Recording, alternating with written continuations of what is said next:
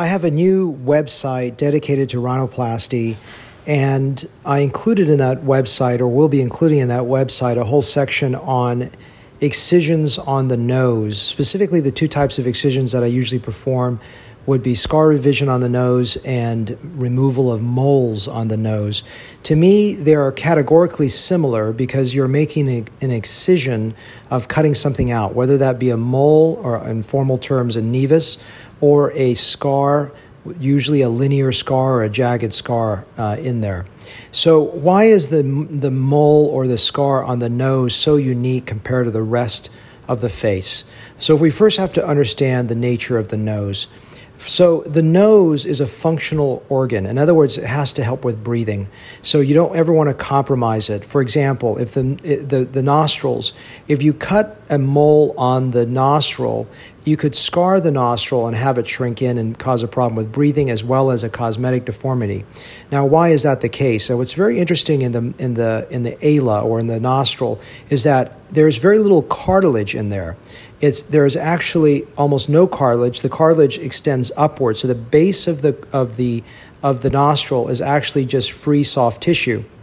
So if you excise the mole there, you can have the mole cause contraction of the nostril up like a notch, which is a problem. And when I used to do cancer operations to help fix this, I would have to actually harvest a piece of cartilage and put a piece of cartilage to prevent the notching. So that's one example of how unique a mole on the nose is. People think, oh, it's just a mole. Now, if I shave it off superficially, that should be safe. So that's very different.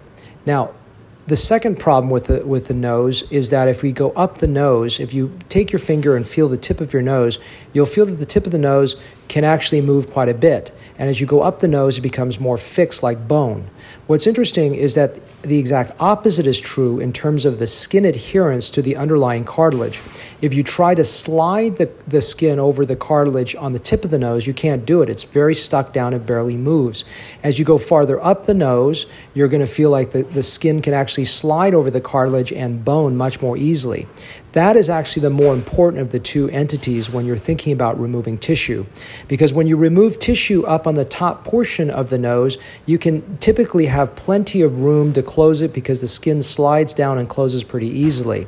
Whereas if the farther down the nose tip you go, if you try to cut the nose, this, the tissue out and close it, not only are you risking some of the puckering that I mentioned before, but you simply can't make the closure. The skin is too tight and you're going to cause distortion and actually a worse scar. So, have I removed moles and scars off the tip of the nose? Absolutely yes, but it's without a without. Um, it, it's always I always say let the punishment fit the crime. So, in other words, if it looks really bad, then you've got to treat it more severely. So, for example, I had a lady that had a disfiguring circular raised uh, mole on the tip of the nose that looked like a wart, and it was very d- distracting and, and, and, disfiguring. So I actually excised the whole mole full depth, and then I did what's called a bilobe rotational flap, where I'm, it's, it's exactly like a cancer operation, where I have scars all over the, fr- the top of the nose to cover that. So I, I slid and borrowed progressive skin from the top of the nose down onto the tip of the nose so that it would not cause distortion and that it would close well. Now, what is the trade off of removing this nose? Scars across the nose. And he said, Well, why would you ever do that, Dr. Lam? Because those scars typically heal well, but there will always be these fine scars there. But to me, the mole on the tip of nose was so unsightly and large, and there's no way I could have shaved it off because if I shaved it off, the recurrence rate would be too high. That in that situation, I did a cancer operation to remove a mole. Now, that's incredibly rare. Most times, a mole is not that ugly on the tip of the nose. It's a little black, little raised, whatever it may be. In that case, I'm not going. I'm not going to need to do that. But what I do is I shave it off. By shaving it off, the biggest issue is you're going to have a higher recurrence rate. You need to know that. Uh, the only mole that I'm very careful to, to remove is if it's on the on the absolute edge of the nostril. That can cause the notching. So that's an area that you don't want to just do that for all the reasons I've mentioned above. So when I'm talking about the tip of the nose, most times you want to be really careful doing it. Uh, even an excision that's several millimeters, you cannot close it well unless you're borrowing tissue and causing larger scars. Sometimes that's justified, sometimes that's not. When you're looking up to the top of the nose, you can do more creative work in terms of excisions with, with much more impunity, or in other words, with less punishment or more freedom.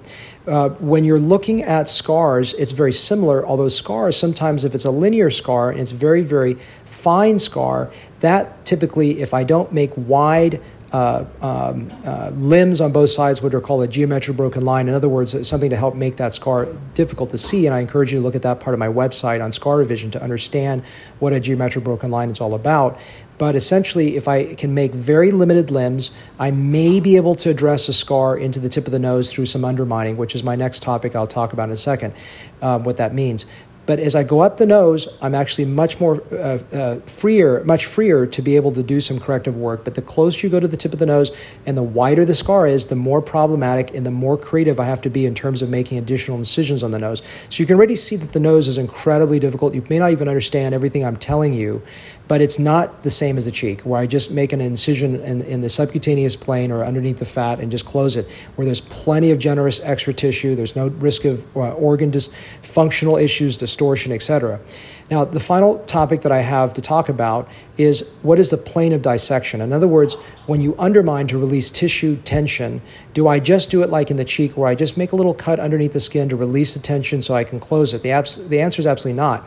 There's a layer in the nose called the SMAS, a very fancy word that stands for superficial musculoaponeurotic system. It's basically a musculofibrous adhesion that includes the, the nasal musculature, and it's above the periosteum or lining of the bone. The blood supply is embedded into this layer. If you cut above this area in the subcutaneous plane, your flap or your, your advancement of that tissue does not have enough blood supply, and you can create a puckered, distorted look to the nose. So, when you're making a cut through the nose, you actually have to cut quite a bit deeper to preserve the blood supply and allow that advancement flap coming forward to have adequate blood supply to, to limit the puckering that I'm talking about. So you need to cut through the through that tissue. And in fact, where it is is if you take your finger and slide up and down on the bridge of your nose, and you can feel that movement.